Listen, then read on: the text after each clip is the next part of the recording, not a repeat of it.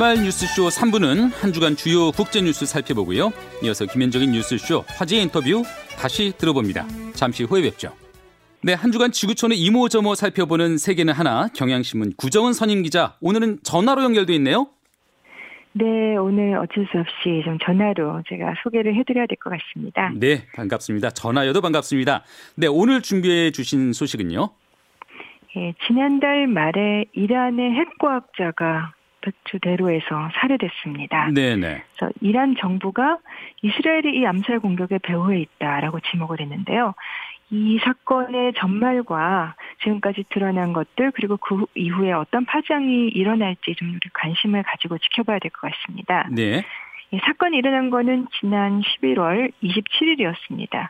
그 이란 국방부에 소속된 핵과학자인데 모센 파흐리자데라는 사람이 이란 수도 테헤란 외곽에서 매복 공격을 받았습니다.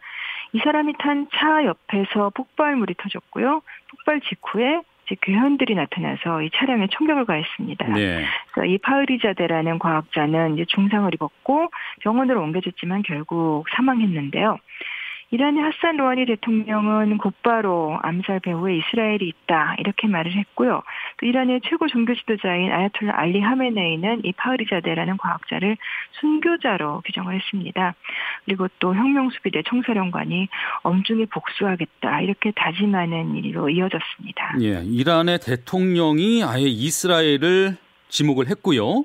그 뭐 아이콘 복수를 다짐하는 그런 모습도 보이는데 이게 근거가 있는 얘기인지는 모르겠습니다만은 어쨌든 그 지목을 받은 이스라엘은 어떤 입장을 내놨을까요? 이스라엘 정부는 시인도 부인도 하지 않고 있습니다. 과거 이스라엘이 관련된 그 테러나 그 암살 공작 때마다 늘 보여왔던 테러인데요. 네. 근데 이스라엘 언론인 하레츠 보도를 보면은 이미 이스라엘 정부가 2018년에 그 이란 핵 개발과 관련된 보고서를 공개하면서 파우리자데를 핵심 인물로 지목을 했었습니다. 음. 그래서 사실 그때 그 베냐민 네타냐후 이스라엘 총리가 이스라엘 방송에 나와서 공개적으로 이란의 그 핵무기 개발 주범이 파흐리자데다 그러면서 이 이름을 기억하라 뭐 이렇게 말까지 했었습니다. 아, 뭐 사진 같은 거 있었네요. 앞에 놓고 예, 예. 브리핑을 했던 사안입니다. 그리고 또 이번 그 사건이 일어난 다음에 엘리 코엔 이스라엘 정보부 장관이 그 사건 나고 이틀 뒤에 이 파흐리자데를 암살한 것은 전 세계에 도움이 된다 이런 주장을 했습니다. 음. 그러니까 자신들이 한 일은 아니고 자신들은 모른다는 식의 말을 하면서도 정확한 내용을 모른다, 누가 했는지 모른다라고 하면서도 어쨌건 파리자대가 죽은 것은 중동 평화에 좋은 일이다 이렇게 주장을 한 거죠. 네, 뭐 스스로 개연성을 좀 높이는 일이 아닌가 싶은데 생각도 좀 들고요. 근데 이란 과학자들이 살해되고 그리고 그 의혹에 이스라엘이 좀 이렇게 의혹의 배우로 좀 떠오르는 그런 사례들 이번이 처음이 아니죠. 예, 2010년부터 2012년 사이에 사실은 이- 이란의 핵과학자들이 그때도 여러 명이 이제 이렇게 암살이 당했는데요. 그 중에 최소 4명 이스라엘이 관여를 한 것으로 이란 쪽에서는 당시에도 발표를 했었습니다. 근데 이스라엘이 또 2007년 9월에 사실 시리아에서도 핵 관련 시설을 폭격한 적이 있었어요. 네. 이 예전에 뭐 1980년대 이런 때로 거슬러 올라가면 또 이라크에 뭐 핵무기 개발 의혹이 있다 그러면서 이라크의 핵시설을 파괴한 적도 있었고요. 네, 아무튼 2007년 뭐 시리아 그 핵시설 공격했을 때는 시리아인들과 함께 북한 기술자들도 사망을 했고 그러면서 또 당시에 시리아와 북한 핵 커넥션 이런 것들을 제기한 그 쪽에 그 주축 중에 하나가 이스라엘이었었거든요. 예, 예. 네, 그리고 2018년에 이스라엘이 뒤늦게 한 11년 지나서 당시 공격을 자신들이 했다 이렇게 인정한 일도 있었는데요. 음. 또 2014년에도 시리아에서 그 시리아인 핵과학자들하고 이란 과학자가 피살된 적이 있었습니다. 이것도 역시 이스라엘의 지수로 거의 뭐 이제 추정이 되고요. 또 올 초에 미국의 도널드 트럼프 정부가 그 이란 혁명수비대 사령관 그 솔레이마니를 이라크에서 사살을 했잖아요. 근데 이때도 이스라엘 언론들이 이스라엘 정보기관이 관여한 정황이 있다 이렇게 보도를 했었습니다. 예. 이런 전례들은 뭐 적지 않았죠. 그러니까 그런 전례들이 있고 그렇게 연이은 사건이 있는 그 이후에 이제는 또 그 파흐리자대까지 목숨을 잃은 건데 그 파흐리자대가 어떤 인물이고 또 만약에 그 이스라엘이 실제로 그 암살한 거라면은 어떤 목적이 있었는지 그 부분도 좀 궁금해요. 이 파흐리자데라는 사람이 그 1990년대 후반부터 2000년대 초반까지 그 이란이 그 핵개발 계획으로 그 아마드 그 희망이란 뜻인데 이 아마드 프로젝트라는 걸 했었는데요. 그 책임자였다고 합니다. 그리고 뭐 이란에 그 농축 우라늄 공장을 세우는 데도 관여를 한 것으로 알려져 있는데요. 근데 이번에 사건이 일어난 뒤에 이란 언론들은 이 파흐리자대가 최근에는 그 코로나19 진단키트 개발 쪽으로 가 있었다. 그래서 핵 프로그램에서의 역할을 오히려 이스라엘이나 이제 서방 언론들이 소개한 것보다 좀 더 평가를 좀 작게 그 비중을 좀 낮춰서 보도를 하고 있습니다. 네. 뭐 그거는 정치적으로 일부러 그러는 걸 수도 있고요. 근데 그렇지만 이제 그 외부에 뭐 영국이나 미국의 이런 전문가들도 이런 핵 프로그램이 어떤 뭐 파흐리자대라든가 누가 됐든 간에 한 사람에게 의존하거나 한 사람이 주도했다라고 볼 수는 없다. 뭐 이렇게 얘기를 하고요. 그 BBC 방송도 이번에 파흐리자대를 만약 이스라엘이 암살을 했다면은 뭐이 사람 하나를 제거해서 이란의 핵 개발을 막겠다 이런 실질적인 목적이 있는 걸로 볼 수는 없다. 음. 그럴 일이 아니라는 거죠. 그러니까 이번 사건은 정치적 파장을 불러일으키기 위한 거지 어떤 핵 개발을 막겠다는 건 아닌 것 같다. 이렇게 좀 풀이를 했습니다. 정치적인 파장을 불러일으키는 그런 목적이 있었다. 어떤 정치적인 의도가 있었다. 예. 근데 또 그렇게도 볼 수가 있는 것이 무엇보다 지금 시점이 미국의 정권 교체 그 바로 직전에 일어났잖아요. 시점이 좀 교묘해요. 사실은 그 시점이 이번 사건과 결정적으로 연결이 되어 있을 것 같습니다. 예, 예. 그 미국 도널드 트럼프 정부 지원하에 지금 이스라엘이 아랍국들하고 계속 흠잡고 있잖아요. 그 아브라함 협정이라는 이름으로 이게 결국은 그 이란을 고립시키기 위한 건데 또 미국에서 내년 초면은 민주당의 조 바이든 정부로 이제 정권이 교체되고 그렇게 되면은 그 2015년에 했던 그 이란 핵합의 트럼프가 깨버렸던 거 그것을 복원하고 중동 긴장을 누그러뜨리려는 길로 갈 거고 그렇게 되면 미국의 중동 정책이 확 바뀌게 되는 상황인 거죠, 그러니까? 예, 그 기로에선 지금 딱 그런 시점인데. 네. 이제 사실 트럼프 정부의 중동 정책이라고 하면은 뭐 트럼프 본인보다도 그 사위이고 백악관 선임 고문인 제로드 쿠슈너가 거의 뭐 주도하고 있다 이렇게들 해석을 하는데요. 네네.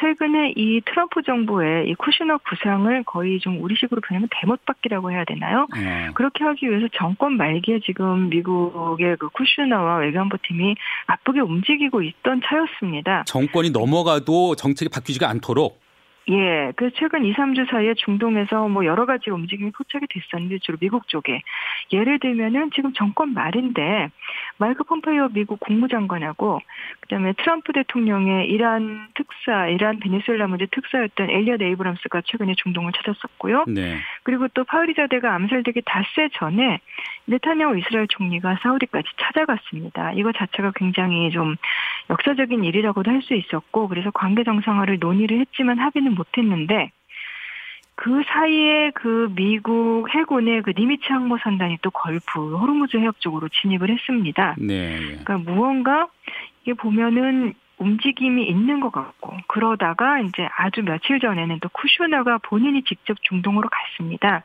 그래서 사우디와 그 카타르의 화해를 중재하겠다 이렇게 나섰는데 이 모든 움직임이 여러 방향으로 일어나고 있는 거지만 결국 목적은 이란을 고립시키는 것, 이란을 압박하는 것, 이거 하나로 모아지고 있거든요. 예, 예. 그러니까 그렇기 때문에 이번 그 파흐리자데 암살 사건도 이런 맥락에서 해석을 할 수밖에 없는 거 없는 거죠. 그러면은 이스라엘의 그 암살 공작이 맞다면 그 파흐리자데의 사건 이 그 배후에 이스라엘이 있다, 이스라엘이 있다면 이런 돌출 행동이 뭐 미국의 차기 민주당 정부가 바라는 그 핵합의 복원에 뭐 암초로 떠오르는 그런 사건이 되지 않을까요? 미국 정부도 사실 파흐리자데를 2008년에 제재 리스트에 올렸고 뭐 작년에는 이 사람이 이끄는 그 이란 국방부 산하 조직이 있는데 거기를 제재 대상에 집어넣기도 했습니다. 예. 이번 사건과 관련해서는 트럼프 정부는 물론이고 뭐 조 바이든 인수위원회 측도 그렇고 다들 함구를 하고 있습니다. 입장을 내기가 좀 조심스러운가 예. 보네요.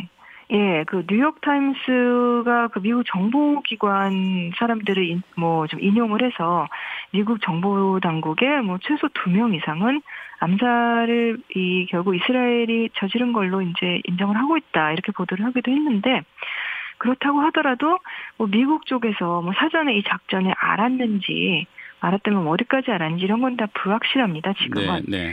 근데 어쨌든 이란 핵합의를 되살리는 게 바이든 당선자 쪽에서는 중동 정책의 핵심으로 꼽고 있는 거고 이게 영내 긴장이 높아지면은 사실은 문제를 풀기가 아무리 바이든 쪽으로 정부가 바뀌어도 까다로워질 수밖에 없잖아요. 음.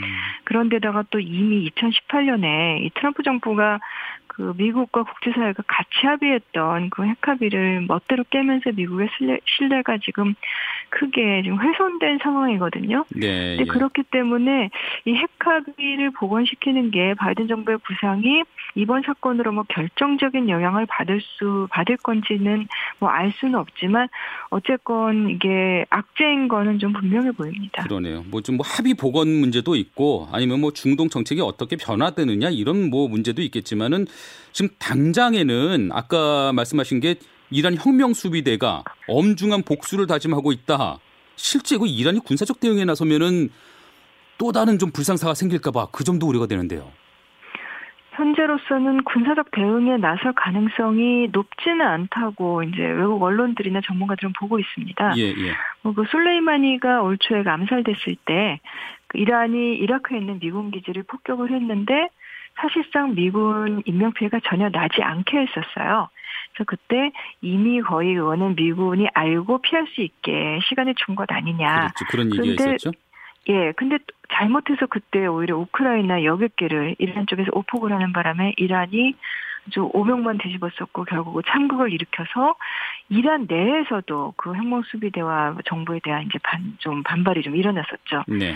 이란 입장에서도 겉으로는 이번 사건과 관련해서 이스라엘을 비난하는 것과 동시에 이스라엘이 늘 편들어주는 미국을 비난하긴 했습니다. 음. 그렇지만 이란 쪽에서도 이 트럼프 정부와 바이든의 이제 차기 정부를 구분을 해서 보려고 할 것 같고요.